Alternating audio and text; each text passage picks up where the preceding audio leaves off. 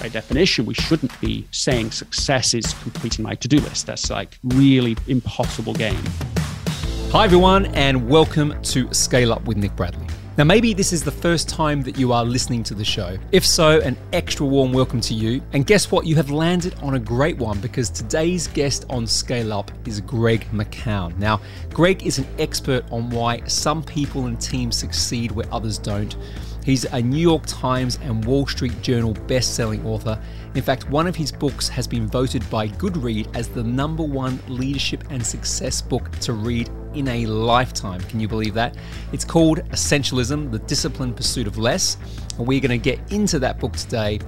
Plus, we are going to talk about his new book, Effortless. To me, a part of what success is, is to be able to continue making a higher and higher contribution over a very long period of time. So to not to spike and peak, to not boom and bust, but to be able to figure out sustainable strategies for success.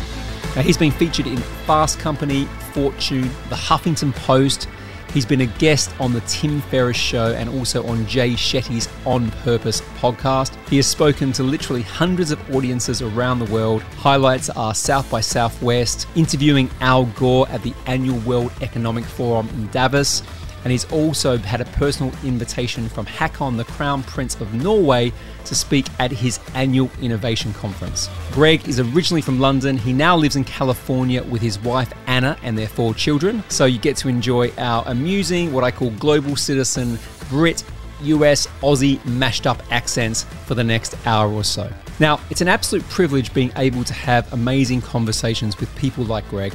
I get to sit literally in the front seat and I learn a hell of a lot from the conversations. Now, if there's one thing that I want you to take away from today's show, it is this. As high achievers, we have been conditioned to believe that the path to success is, is paved with this like relentless work and that if we want to overachieve in anything, we have to overexert, overthink, and overdo. That if we aren't perpetually exhausted all the time, then we are not doing enough. So let me leave you with this. What if the opposite of all that is true? Welcome to Scale Up with Nick Bradley, Greg McKeown. Hi, everyone, and welcome back to the show. Nick Bradley here. Welcome to Scale Up. And I am delighted to have a person on the show today who I've admired his work for some time. In fact, I would go as far as saying a book that he wrote a little while ago now is right up there with one of my favorite books. I'm not even going to say it's a business book. It's kind of just a great book. And that person is Greg McKeown. Welcome to the show today. It's great to be with you. Thank you, Nick. So I've got a couple of different. I mean, I, I, was thinking about this before before we started recording. I thought, you know, what what angle do I want to kind of go here? And, I, and, for me, it's really about just being curious about people and understanding kind of how they get to where they get to. So I want to start off by asking you what success means to you.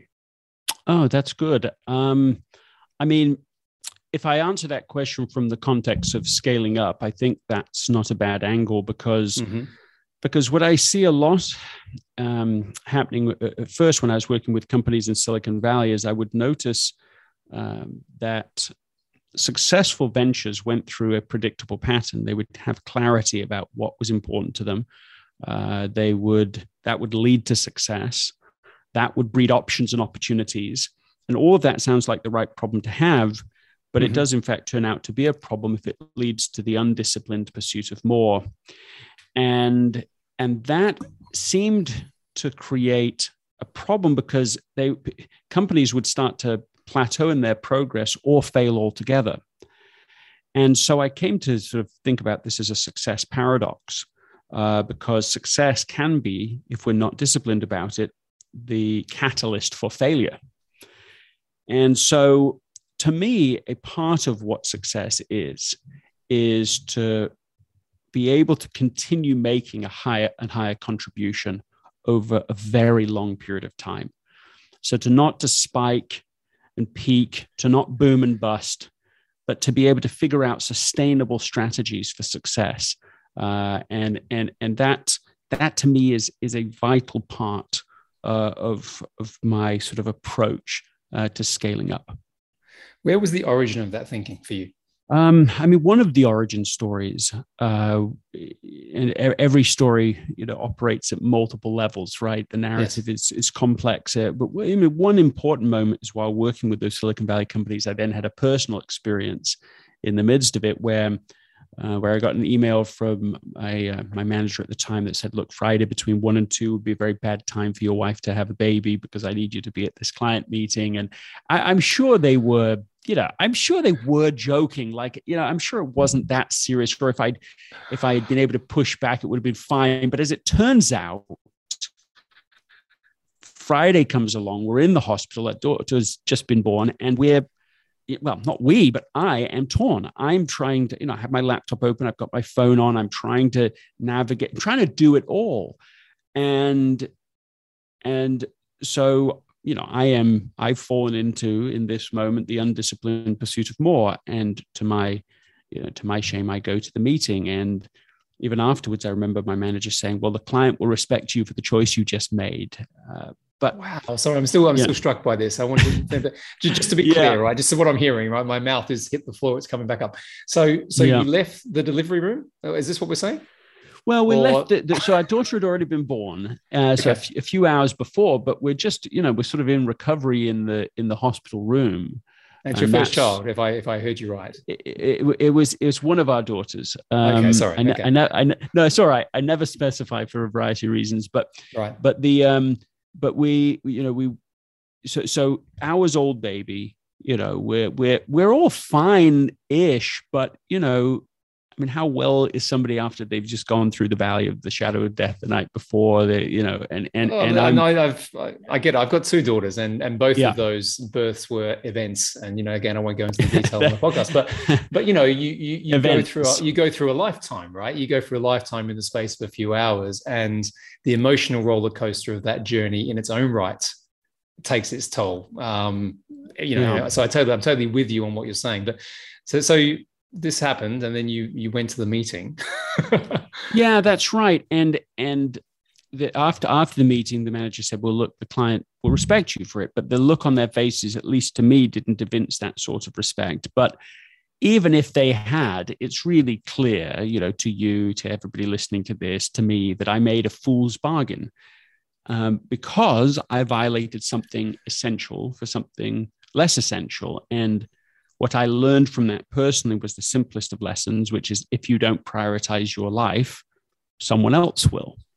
Uh, and and and that's me but people listening to this can can assess this for themselves you know they could say well even if i haven't uh, you know left the hospital with my hours old baby maybe they could say well do they ever find themselves like i was feeling stretched too thin at work or at home uh, do they ever feel busy but not necessarily productive? Uh, do they ever feel like their day is being hijacked by other people's agenda for them? And and what I have found as I have researched this, written about it, worked with individuals and companies all over the world now, is that you know every, everyone says yes to all of those questions. Um, everybody is to some extent, at least in a certain group of people, let's call it what my brother Justin calls it the hit squad, the hard working, intelligent, talented group of people, they're going to say yes to those questions because, because, and this comes back to this idea of scaling up, but it's because as your success increases, your selectivity needs to reach that same level. And often it doesn't. So success increases. So that means optionality increases pressure increases, but our selectivity is effectively the same as before. And that's really predictable. What happens then is you will start to plateau. You won't notice it at first, but you will because you won't have time to think, you know, to figure out what's essential amidst all of these options, to be able to work out what your next highest point of contribution is. And so you will eventually be trapped by your level of success that you're in maybe that's fine if your life is working great. But what it typically does is it starts to burn you out physically, burn out your relationships, your team culture, and so on. So things don't even just plateau. They then, as I mentioned, start to even shift and fail altogether. It's a little bit like the um, that old adage or the old story of the is it the frog that you put into the pot. Yeah. You slowly turn the heat up. So there's a point where you're a victim of your own success to some extent, but there's a point where it comes and gets you back because it sneaks up on you to some to some point. Yes, and what I'm keen to point out is that even if somebody listening to this says, "Well, I'm not as successful as I want to be," which is almost certainly true because there's loads of levels we'd like to get to, or even if someone doesn't feel successful at all, they are. The fact that they're alive today almost certainly means that they have the problems I'm describing. They will have more options than they have selectivity, right? So that they, you know, they, there's this this exponential explosion of choices. You know, starting, let's say, 100 ish years ago, 120 years ago, the expansion of options around that time, before that time, nobody had any options. I mean, you, you, you, the, the literacy rates were so much lower. The, the, uh, the, the chance for doing anything above survival was, was really, really low.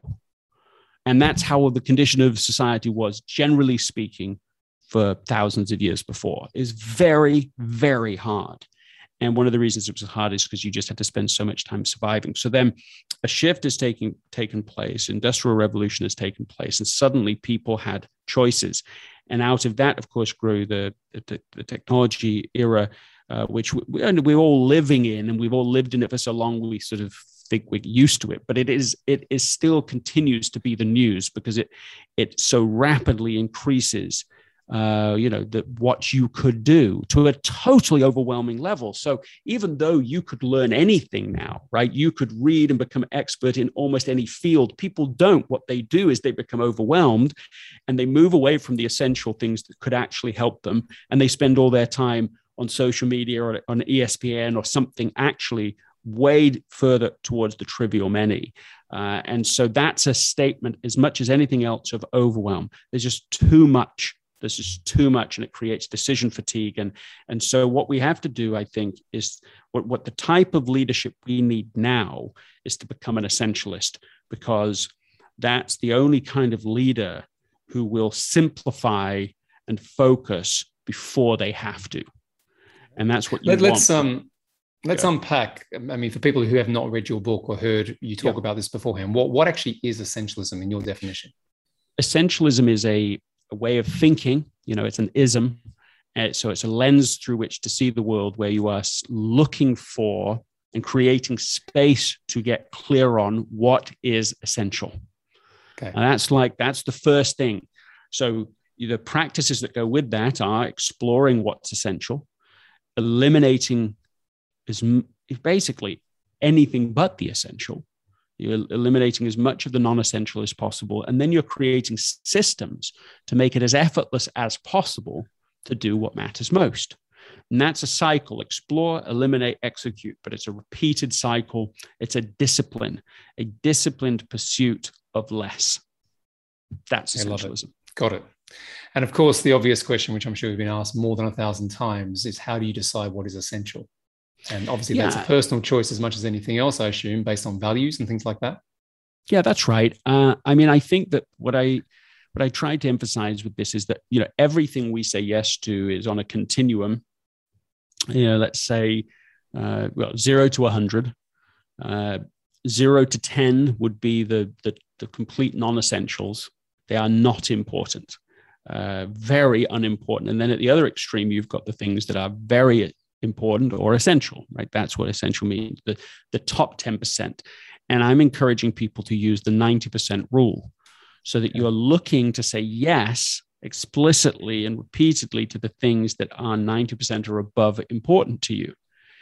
And so then everything below, it doesn't mean you suddenly say no to everyone and everything, but you at least question everything else because and the because matters it's because there's so much on our plate there's so much coming at us there's so much optionality that every time we say yes to something below the 90% we're saying saying yes to it excuse me then we're saying no to something in the 90% or above.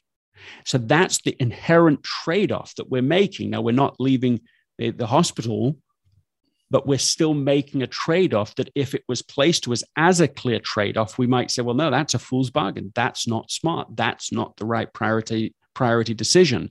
But we do it unaware that every yes to something less important is a no to something that really is essential. Yeah. Okay. No, I, I, I totally get it. And I think sometimes people use the excuse, and I certainly have done this in business and in life, where it's only a small thing you know it's something that can be done quickly or whatever else but i take it that it still takes up space even in your mind right? You know it's still something in there which is you know effectively creating potentially a distraction about the things that are most important to you.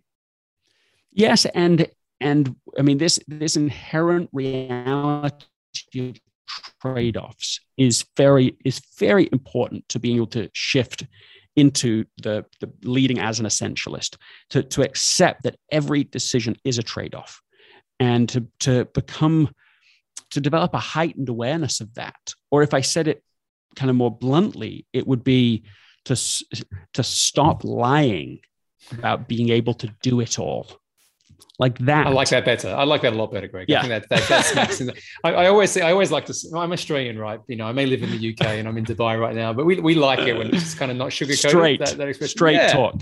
Stop lying to yourself. Stop lying. But we are lying. We lie to ourselves and then we lie in our, in our teams and in companies all the time. So it took me a long time to figure this out that, that people I hate to even say it like this because it, I'm embarrassed because it took me years to discover this, even after writing Essentialism. Nobody in teams inside of organizations are having prioritization conversations. They just don't happen. And I and I at first I thought oh, that's just that can't be true. You know, that's not what it is. And it is what it is. What happens is okay, every so often in some quarterly offsite or some annual offsite, maybe, maybe there'll be a prioritization conversation. But even there, most of the times when it's done, it's some executive, somebody saying, hey, here are our goals, by the way. You know, here's what we, you know, and here's some progress report against them, maybe.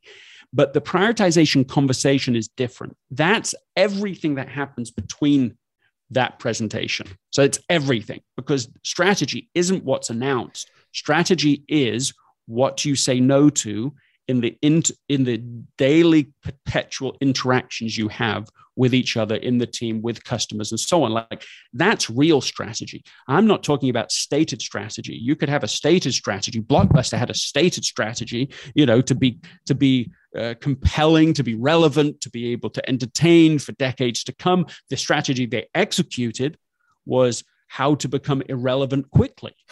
Yeah. Very well so the difference that brilliantly well exactly. And so us, uh, uh, and same in life, right? We can say that our that our intent is, you know, whatever essential intent is to value our health and our family and to be able to make a contribution to the world. Let's say that's broadly speaking the goal. Yes, but the real strategy isn't the stated one. It's the the, the executed strategy might be social media. You know, I mean, I joke about this, but only half jokingly that you know, that on the that on our tombstones, we don't want it to read, he checked email. But that could be the executed strategy we actually follow. And so it's in the daily interactions and trade offs that our real strategy is made uh, and, and, and exists. And so when you don't have people talking about what actually matters and which thing we should really focus on, uh, then, then you, you're going to end up you're going to end up executing a non-essentialist strategy yeah. in life as well. So, so back just talking more about the organizational side of that or the business side of that, where does the cultural piece play into that? Because you know, if you think about culture being a definition of behaviors, in many cases, it's the things that people do to drive potentially a strategy or to take action. You know, so so I take it what we're talking about here is not just a strategic change; it has to be a cultural change for that to be effective. It does, and and the one of my findings as I have both continued my research, but also the, the practitioner work that I'm doing with organizations is surprising on this. So let's just build it, extend it another step. If you discover, as I have, that people don't have the conversations, and if you discover that they don't have the conversations because they're really awkward, which they are, because what you're effectively doing in prioritization conversations is you're choosing which thing matters more than something else. And nobody wants to have that conversation because, well, what if I've been working on a project for the last six months and then you come along and you're saying that just isn't even important? You know, it's not as important as the thing I'm working on. So it's inherently conflict oriented. Uh, you know, like it's it is conflict because prioritization is actually choosing between these things. So if you discover all of that, one of the things you must have in your culture, it's not obvious at first, it's you need a culture of listening, of deep listening, where you personally have the courage to speak up when you're having discussions and debates about what matters most, which what trade-offs you think we're making, and so on. And then also as a leader to make it safe for people to speak up, not just for one person in the room, but for everybody. And so to create a culture of listening where everyone speaks and everyone is heard in the meeting is a let's say it's the it's the most important element of being able to bring essentialism into the organization. Let me give you one case study.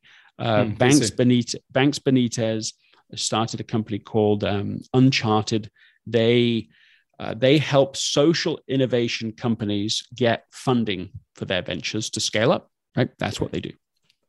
So he banks got into essentialism personally for a while and then he said well i want to bring it into the company. And so he gets all the executives to, to do like a book club reading essentialism. One of them comes in one day and he says he says this book i want to throw it across the room which i love that because it means he understood it. You know it's like yeah this isn't this isn't if you understand it, you don't just go, "Oh yeah, yeah, I've got, I, I already do that." It's like, no, you have to make trade offs now. You have to admit them and think about them. And no one wants to have any trade offs in life.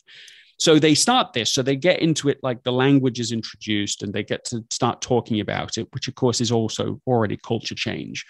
Um, what you can talk about, they're listening to each other. And, and then they say, okay, they get to this point. They say, well, if essentialism is true, we should be able to get the same output from lower input, right? Because it's all about being more selective and you're working on the right things, if you work on the right things, then you should be able to achieve them, uh, you know, in less time. So they formula, formalized this. They said a, a 90 day experiment where they bring an external firm in to measure their output.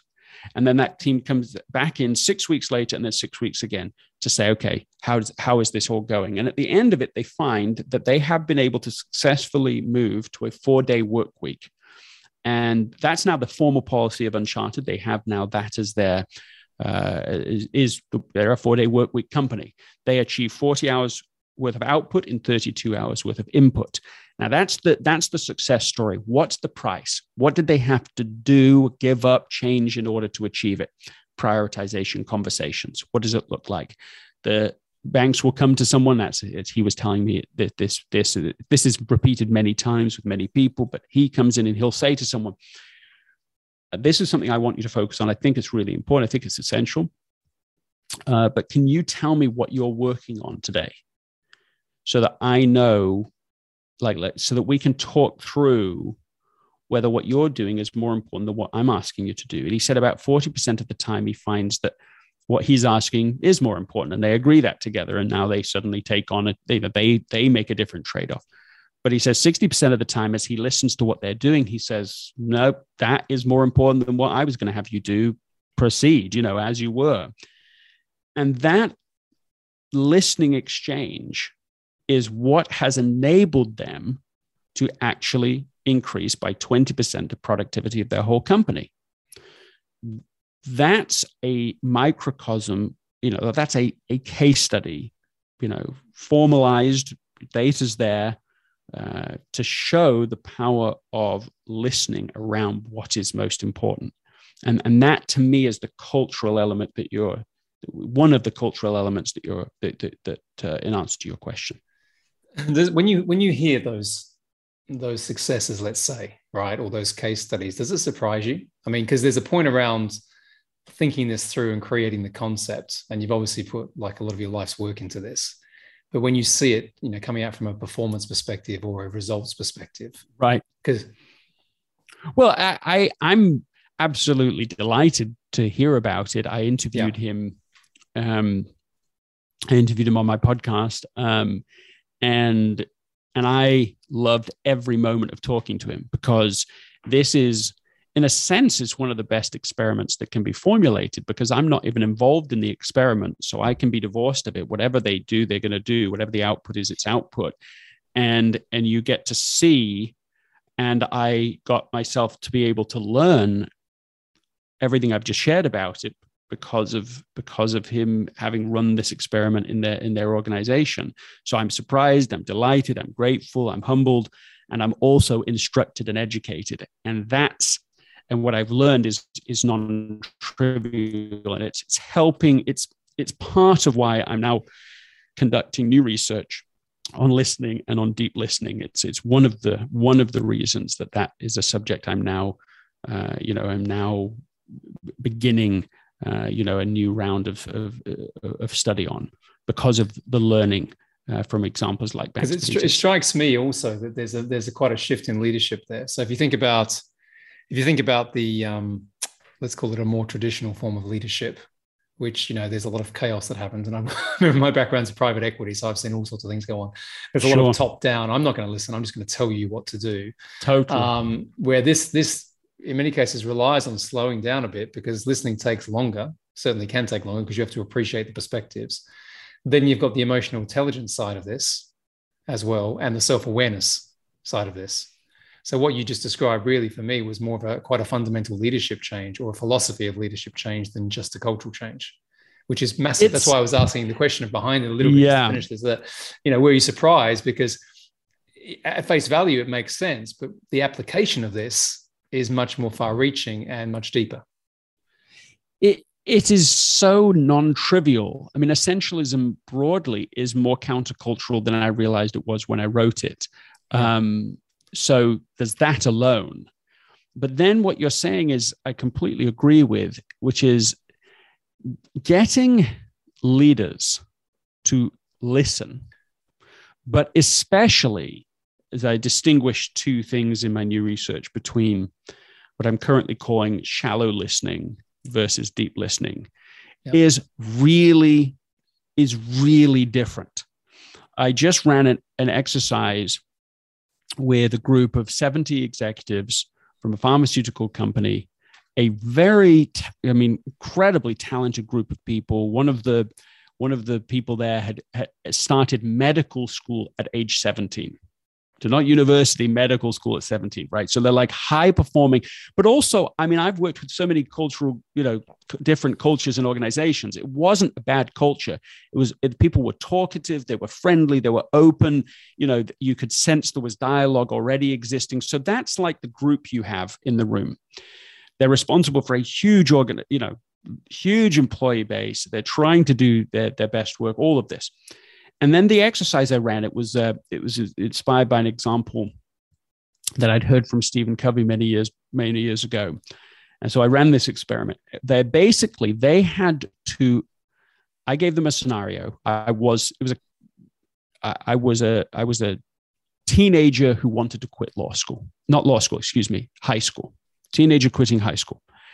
And their job was to simply empathically restate back to me what I was experiencing. And they described this exercise to me as torture. Like basically, I tortured them. I mean, that's what they're saying. Because what they wanted to do and kept doing was to try and solve the problem. They wanted to jump in there. And somebody afterwards, I said, Well, why was it torture for you? And one of them put up and said, said Because we are professional problem solvers because we love to provide solutions. We get rewarded for having solutions, for suddenly bringing all these ideas of what we could do and how we could solve this in different ways. And, and you kept on saying, no, you haven't listened yet. You haven't heard me yet. And so we kept on going, I don't know, at least half an hour, but maybe even closer to an hour of torture. As I said, no, you, you still don't understand me yet. So you got to keep going. And they kept until they eventually really started listening deeply. And as it turns out, I mean, this is the this is the case study is is that I don't really want to quit high school. I I'm totally embarrassed because I've done badly in a test and I'm worried I'm going to get kicked out of high school and I, I need to know what to do next. But see, at every level of the conversation, if they use all their skills, they'll address the wrong problem. And what is the difference between addressing the wrong problem like the wrong problem at the surface and the right problem at the core i mean that's every ounce oh. of difference because does, yeah. all that energy. I mean, you think about you think about in private equity at the times. In fact, I know of an example where a company, private equity people came in and they thought they understood what the problem was, and they have they have consumed and almost destroyed the culture of the company that they have invested in because they think, oh, this just needs to be efficient. Uh, uh, we'll just apply oh. the efficiency systems we've used before, and and and these internal people are like this isn't how it works. This isn't why we've become incredibly successful. It's not because of those systems, it's because of our own different way of doing it. And they've just had this battle for years. Instead of growing year on year at 20%, which is what they were doing before, they basically plateaued. And it's that same problem. One could describe it within essentialist languages like the non essential is at the surface, the essential is at the core. So, your ability as a leader to be able to listen through those layers and get to the core is in a sense your most important leadership attribute. Yeah. Okay. Wow, that was a great answer, by the way. My mind is like I, I, I like I like to kind of get into the detail of stuff, so I'm just contemplating the way you described that, and then for but me, go, usually, stay with it. Stay with well, it. I'm going to keep going what, with it. I'm going to keep going. Yeah. I mean, okay, so so I want to draw a little bit onto one of the words that you've used and use it in the title here. This idea of discipline, which which in yeah. the same concept we're talking about here, because because I love the idea of you know what really matters probably sits at the core, but you know sometimes we operate outside the core. But there's a whole heap of my visualization of this is smoke. There's smoke and cloud and, and stuff, and you sometimes can't see the core because you've got all this other stuff going on. And as you said at the very beginning, there's more and more stuff coming on, so we get decision fatigue and all that. But this this word discipline, how much how much is it around? You kind of know what what is essential but you're either not disciplined enough to act on it or there's an emotional thing versus a practical objective thing if you, if you understand what i'm asking here. Because like you know it's like it's like to say like sometimes you know what you should do and you know young kids are great at this. They know what what right and wrong is but they do the wrong thing anyway because there's a mischievousness to it or there's whatever else. How, how much of, of a decision making part of this comes from I know what I should be doing, but I'm just not, I just don't have the self discipline to do it. So, this, I, I, addressed this in essentialism, but it was almost like I didn't because mm. I, I hardly spoke to a person, even as essentialism, like, I mean, essentialism's reached a lot of people. Um, and and so I'm hearing from people all the time about their experiences with it, but I almost never heard mirrored back to me what I wanted to say about your question. So the, the final section of, of the book, Essentialism, is about how to make execution as easy as possible, as effortless as possible. And it's about reversing the, the what we normally think of as discipline. Um, discipline is we think of as primarily just like, okay, I must discipline myself. You know, I must choose to do this, which of course is true. But another way of thinking about discipline is that you build a discipline system. So while I'm feeling disciplined, while I have some, let's say, disciplined coins each morning, how do I invest it? Do I invest that in, I'm just going to spend that to make myself do something now? Or am I going to invest it in building a system that will work for me and make it easier tomorrow than it is today? And so that uh, all, all the time you're building systems, disciplined systems, so that you still maintain the same level basically of discipline. And that's what most of the data suggests that, that humans can improve their level of personal level of discipline slowly over time in, in, in incremental ways, but pretty much it's going to be the same. So, so it's how you use that currency that matters. And so, having felt so often that this was missed, that's why I wrote another book. That's why I felt like Effortless was worth writing, was to say, look, doing the right thing, right? That's essentialism.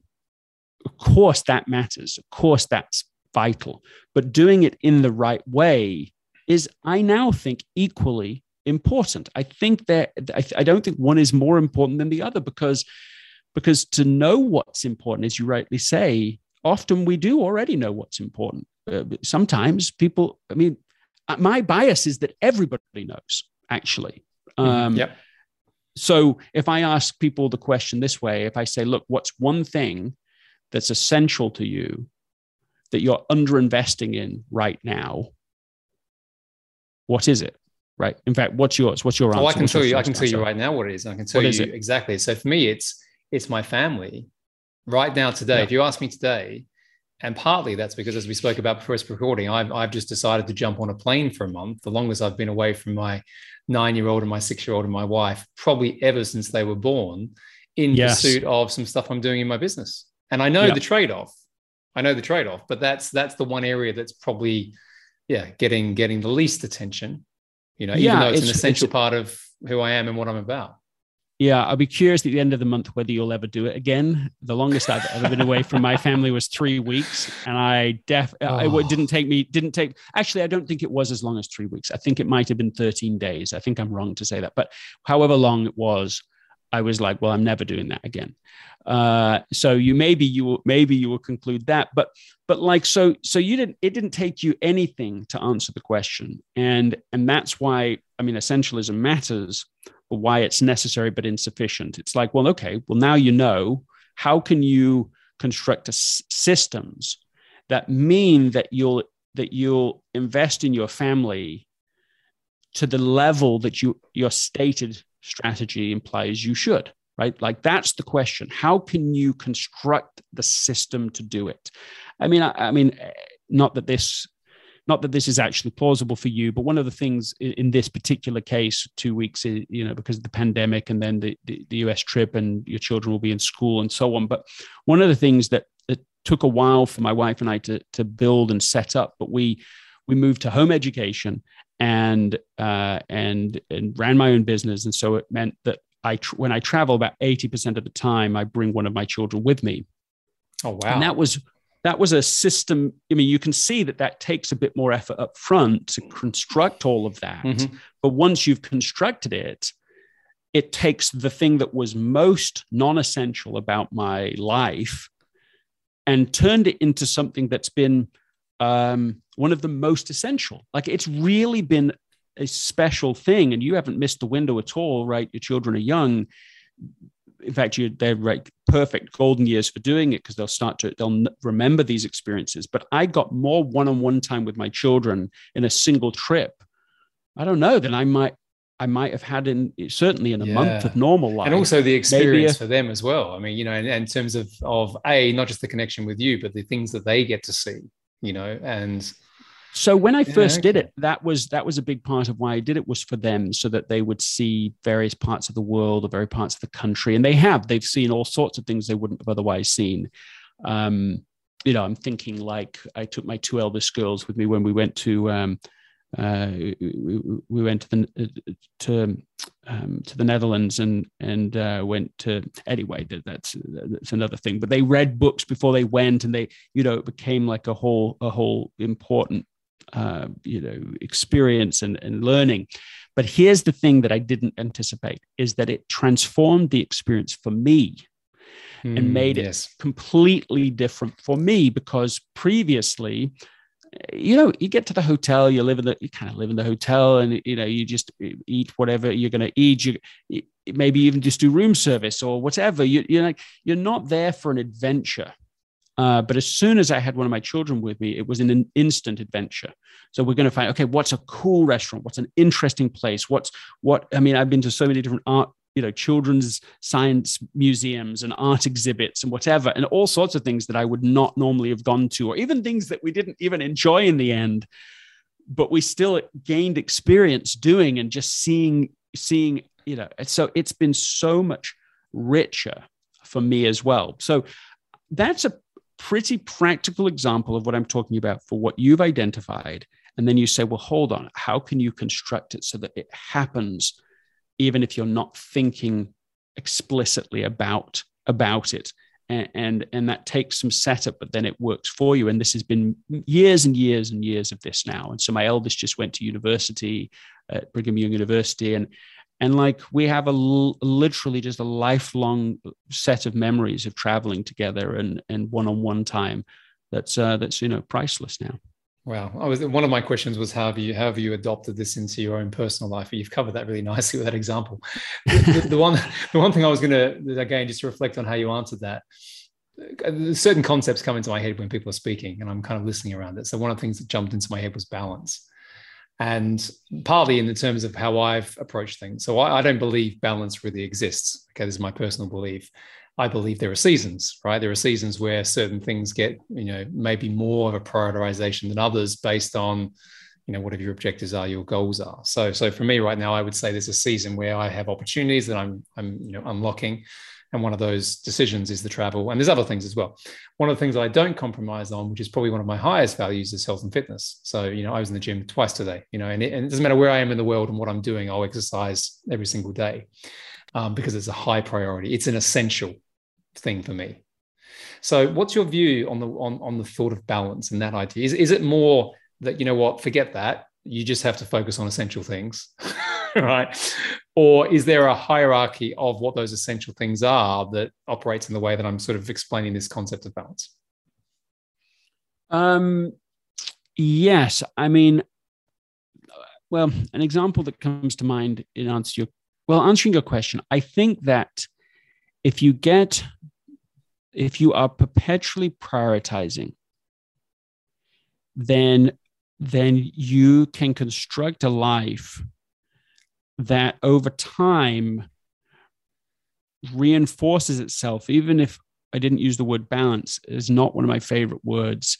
Um, but what you want is a dynamic equilibrium where all the essential things work together right? You're and that's just that's just like the work of life is to be constructing that system the oh this isn't working and every day things aren't working right? Every day something is some, something something is like either needing tweaking or like oh that really needs a good adjustment. Like it's an ongoing process in my life a, a, a pursuit a disciplined pursuit seems like the right language. Hmm. um, but like the order matters and, and i mentioned an example. So somebody had reached out to me uh, the wife of a of an eye doctor an eye surgeon who got to the point where his life was completely out of equilibrium um, not surprisingly it was spending more time on you know in in the office on his career work not spending time on his physical health not spending time in his most important relationships. They were reading Essentialism on a on a two day car ride, and so they read it throughout the whole trip, took notes, and started making decisions by the end of this trip. Okay, so what did that look like? Well, he put boundaries in place uh, at his office. Okay, he instead of saying, "Okay, I've just got to serve everybody," he said, "He said, who can only I serve? Who could I recommend to the other people in the practice? Who could I recommend outside uh, in in some other practice if necessary. And so that criteria was so much more selective. Uh, he started making exercise absolutely, you know. Uh, so, so, like, let's say, let's say, first it was protecting the asset. Uh, secondly, it was protecting the most important relationships in their life, the essential relationships. And then third was whatever other projects you're going to take on, prioritizing those. So that's the order protect the asset, essential relationships, other. A non essentialist operates from the outside in, and essentialist works from the inside out. The outside in is a really important problem with it, which is that you never really finish the outside. So, so it's like boiling the ocean. You're like, okay, as soon as I've boiled the ocean, then I'll get to my essential relationships. Uh, and as soon as I've got my essential relationships, then I'll get to protecting the asset. I'll sleep, I'll rest, I'll recuperate, I'll exercise, and so on. And it's getting the order right. If you get the order right, then it, then then you start to have an equilibrium that works and is sustainable. If you get the order wrong, then you had somebody some yeah like well like same doctor he, he's got the order wrong. There's nothing left of him when he comes home. So his relationships become strained and and awful really because there's nothing you've got nothing left to give. And then yeah. by the end of the day you're exhausted and it's midnight and someone's just on zillow for two hours instead of sleeping because they're trying to recuperate in this you know way that isn't going to work. And so that's what i would say. It's like get that order right and you will tend to create an an, an equilibrium that will be able to help you continue to thrive yeah and it's back to what you said before greg in terms of i think and i agree with you i think we do all know what the what that that um that priority order is but yes. but we don't do it right? And and this is again i'm always conscious of you know we we can kind of get into this conversation i get immersed in it right? And then i think oh there's people actually listening to this. So i want to make sure that we kind of ground it for people as well. Sure. let, let, let's say we agree on that point right? We agree on the point that we, we kind of know what our main priorities are. We know what the things are that are really important. But for whatever reason we we don't do that right? We we we do the other stuff. You know maybe it's because of procrastination maybe because it's too hard. You talked beforehand it's about creating some sort of structure or system or process. That's one of the things. But what else? What else can someone do? If they are listening to this now and they know deep down right? They know deep down i'm not doing the things that i really should be doing. What are the practical tips for them? Let, let me give you let me extrapolate live with you right now. Five yeah, essential things that you can do five five tools to make it more effortless to do what's essential. How about that? Right. Love it. Uh, n- number one uh, ask yourself every day the question what's the most important thing i need to do today? Just that. So you have a, an essential intent for the day. That will change every day uh, I have somebody that used to be, well, first it was to do with their business, then it was to do with protecting the asset. Then it was they get a call from their dad, oh, your mum's in the hospital. It's nothing serious, just letting you know. But when she asked the question that day, it was, yes, go to the hospital right now. She does. She talks to her mother, I love you. Mother said the same, I love you. Within an hour, to everyone's surprise, her mother had fallen into a coma, never recovered. Uh, and a week later, you know, they turned off the life support machine. And she wrote to me to say, if I hadn't asked that question that day, if I hadn't been an essentialist that day, I'd have made a different trade off that would have been one of the great regrets of my life. So, first thing you can do every day, what's essential? You know, what's the most important thing I need to do today? What's the priority for today? Uh, the singular. Uh, you'll do other things, but to be clear. Okay, number two thing that somebody can do, I would say, I would say to create buffer in your schedule. Most people are living out of their inboxes now, all the inputs. And then if they're not doing that, they're still attached to their phones and they're just checking up on all their various various social media accounts and any action there and activity. And, and that's sort of the way that they're making their decisions. And and then if they're not doing that, then they're in Zoom, eat, sleep, repeat life, especially now in the pandemic. And and so there's just no space to think and no space to respond. And so you end up being late all through the day as well. And so this becomes the lifestyle um, that people live. And so one thing they can do about this, this was taught to me by Jeff Weiner, the former CEO of LinkedIn, uh, who is uh, an, you know a committed essentialist, and he said one of the reasons that my days don't feel like that. Um, well, he said one day of my life as CEO has felt like what you just described, which was just an unthinkable thing to say. Uh, and he said the the reason is because I I put 30 minutes of buffer on my schedule uh, four times a day. So I've got two hours worth of nothing scheduled, meetings with myself. So thinking and maybe time, effectively. Thinking time. It could be catch up on email. It could be right. deal with an emergency, but it's just buffer in the schedule so that you're not pretending that life will work perfectly and that nothing unexpected is going to come up. We know it will, so we should admit that and build that in. So so number 2 I would say is create buffer you know buffer in your schedule. Uh, number three thing that you can practically do i think is is to to develop the, the the courage or the skills even to have prioritization conversations with other people so that you initiate the conversation. That you say to somebody okay look this is what's this is what's on my schedule today. This is what i think is most important today. What, what's on your schedule? Let's talk about it. And so you initiate that conversation um, especially initiating the reality of trade-offs. That always takes a little bit of courage to do but it's a really important thing to to, to discuss. Um, i once was trying to persuade my daughter to um, to read this book on a certain day uh, like do it all today in one day and i'm like the manager who's got the shiny new object and just do this and she was pushing back politely um, and and then she then she stopped and then she we, i just went to the office it was fine it was not some big blow up uh, but she slipped a note under my door you're going to edit this in post, but but I'm going to find it. I'm going to find it and read it to you. No, no, no, do it. No, I love this. I, t- I took a picture. Um, mean, this was a little while ago, but I just uh, I just took a picture recently of it. Okay, this is what she wrote. I already expressed my unwillingness to read this book, but I'm willing to make a counteroffer. I'm not willing to read it all in one day today, but I'd be happy to explore the possibility of reading it in the future over the course of a few weeks. I believe it would be best to wait till the end of my literature assignment. If you would like me to read this book in place of a separate assignment, and over the course of a few weeks, I'm sure that can be made possible. Right. Oh, wow. she's she's 14 years old when she wrote that. And and uh, it, that's what I'm talking about is number 3 is to develop the skills to not be stuck between polite yes or rude no, which a lot of people are.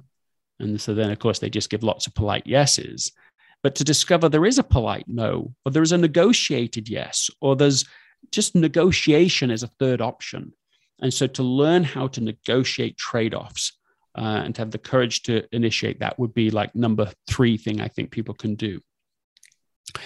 I would say number four um, is to invert, um, always invert. Like, and that what I mean is a lot of overachievers just overcomplicate the execution of what's essential.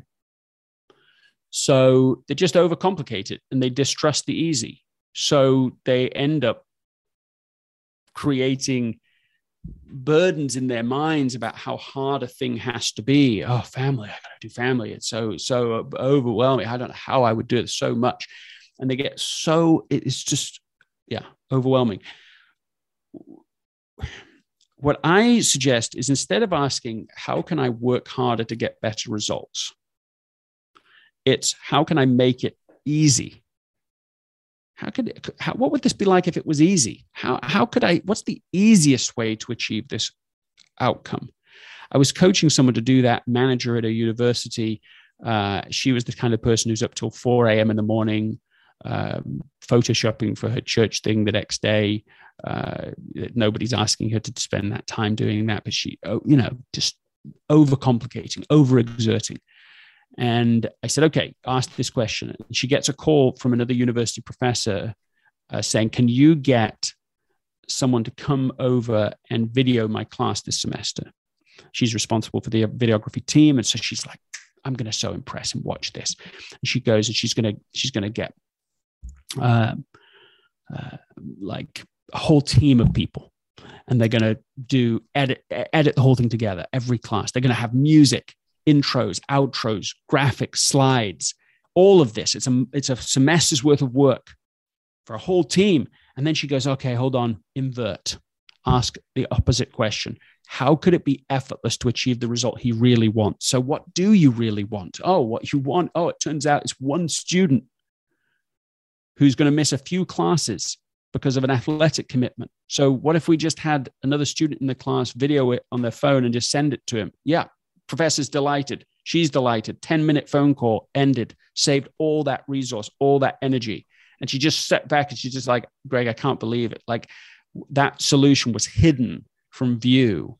I almost missed it. I almost sort of killed myself and my team to just add this extra project, not necessary. And so that would be the third, the, the fourth thing is just ask the question, how can I make as effortless as possible uh, instead of the the, the that feels know, um that feels freeing. Just just even asking that empowering question feels freeing doesn't it? I mean you know. Yeah well, it, it, does it does to me anyway. And and then and then maybe sort of a, a, fifth thing here that people can do immediately to make it more effortless to do what's essential uh, i would say i would say define what done looks like uh, and and let me give that context so so we know in projects that many projects are more complicated than they need to be because we don't define what done looks like. It's vague, it's endless, there's mission creep. You just keep adding. You add because you're a perfectionist and uh, want to overachieve, and other people add because, and so on. You never, so you can massively expand things. If you define what done looks like, it definitely helps to narrow the focus and get the right things done. But I want to just give one concrete thing people can do right now even beyond just project application of that question. And that is to create a done for the day list. Most of our to do lists get longer by the end of the day than they were at the beginning. So, by definition, we shouldn't be saying success is completing my to do list. That's like really impossible game. But if you create a different list, so keep making the long, long list, fine. Have an endless list that you can have, that's fine. But that's not your what I will do today list a done for the day list is what are the things I need to do today that if I achieve them, I will feel satisfied by the end and I'll be able to sort of end and just go, okay, that's it. I'm done. And no more sneaky work after that. We're done. And and so a done for the day list is a good antidote to this Zoom, eat, sleep, repeat world that we're all living in, where there's never a done time for the day and there's never a done, we're never done. And so we're unsatisfied and exhausted at the end of the day instead of satisfied and, and, and you know still with something left in the tank so those are five things people Ooh. can do right now to make essentialism more effortless you know what's great about that, right? What's really great about that, as, as I was listening to you say those five things, I think I do that, I do that, and then, I, and then particularly the last one, I think I must be in uh, essentialist fig, um, thinker and doer then, because I because I, I, do a thing called chunking. I get everything out, but then I go, what's the one big domino? What's the one thing, right? Yeah. That if I push that yeah. domino down today, is going to get the result. And then right. my list is quite small usually because if I do that one thing, my day is done, and I have a maximum of five things that I have on that list. Do but you? yeah, I've, I found that that number works for me, right? For me, yes. for me personally, if I put anything more than five, it's um, it's usually somewhere between three to five. But that one mm-hmm. thing, the first thing is the one thing. If I get that one thing done, it might be working with a client, it might be creating something like this, might whatever. Then I give myself permission, and this is again probably comes back to mindset and psychology, that you know what, it's been a great day. So there you go. Anyway, just to share I, that as we finish up no, our conversation. I, I love it, and it, it it reinforces the main point, which is you know that that that activity is not you know, activity that effort and reward is not linearly related Yes. That yes, it's yes, yes. disproportionately related, hugely so. And so if you can identify the most important thing to do today, sometimes it's not a cheat, but sometimes I'll say, okay, most important thing in my life, that is the priority. And then I'll say, okay, most important thing in my professional work. Okay. And that is now my most important professional job, but it's not the most important thing I do today. So that's kind of how I'll think about it. And and if I do those things you you know when you do them you can feel it as you're doing it. You're like this is more this this matters so much. Doing it feels so satisfying. Like we just did something that actually moved the needle forward something that really helps us to get to the next level of contribution. And uh, so I, I i you, you know i know of what you speak. Fantastic. Well listen greg um, you know you've been generous with your time we've been rattling on for an hour or so now. Um, fantastic. I'm just going to recommend that people get your books. Certainly, Essentialism. I said it from the outset of this conversation. One of my favorite books, and to be able to unpack it with you today is a true honor. So thank you for that. And and obviously, your new book, which has just been released uh, this year, is Effortless as well. Which is, would you call that a companion to some extent to Essentialism? Is it the you know we talked about a little bit today? Is it something that sort of maybe grounds a couple of the elements that came from Essentialism? Um, I would say that based on the experience people have reading it, if someone hasn't even read essentialism and they read effortless, they they seem to sort of they they have any a more like a an energetic response to effortless and and so so i am i'm i don't I don't know perfectly the answer to your question because I think you can come at either book. They're standalone, but I I like to think, and it's a bit it's a bit presumptuous, but I like to think of them as like the Paul McCartney and John Lennon or something. Like you can, you they both made music separately, but man, it was when they were together in the Beatles the magic happened. And so I think that there is a sort of synergistic relationship between these ideas, and they both work, and you can come at them at either angle. Um, and if someone's feeling burned out, I would start with effortless. And if someone's just feeling like, my goodness, I just have too many things going on, I'd start with essentialism. But you can see that those two so you're case, effectively saying use cases are very similar. And they're both masterpieces, is what you're saying. that, that's the subtlety of it. yeah, that All was, right. Uh, yeah. On, on a, and that's a terrible note to end on. It's a delight. Oh, it's a brilliant, it's a brilliant, so it's a brilliant note. It's a brilliant note. Okay, well, listen. Last question then. So, where can people reach out? Obviously, we've talked about the books, but where can people reach out to you? Um, I think you've got a podcast as well, isn't that right, Greg? Yeah, the What's Essential podcast is something I've just just really enjoyed. Uh, it's fairly new, but it's been a terrific experience. Um, uh, there's uh, essentialism.com always has uh, challenges and academy that's developing and growing there. Uh, in fact, we just just just released a whole a whole program, a whole suite of master classes around that. So I think that's something that could be useful for people, uh, right. and uh, that's a good place to start. Excellent. Well, listen, it's been a pleasure an honor. So thank you for coming on the show today and uh, and serving this audience with so much fantastic wisdom and and also the practical tips that we finished in. So thank you very much. Thank you, Nick. Hey, thank you for listening to this episode of Scale Up with Nick Bradley. If you've enjoyed the show just as much as I've enjoyed creating it for you, then I'd really appreciate you leaving a five star review wherever you listen to your podcasts. And while you're there, why not subscribe to the channel so you never miss a future episode? It really helps me, it helps the show, plus, it makes it easier for others to access the content that I'm producing week in and week out. And finally, if you want more information about anything that you heard in today's show, to find out how you can join our community on Facebook, or to find out how you can get more help in scaling up your business and your life, click the link in the show notes now.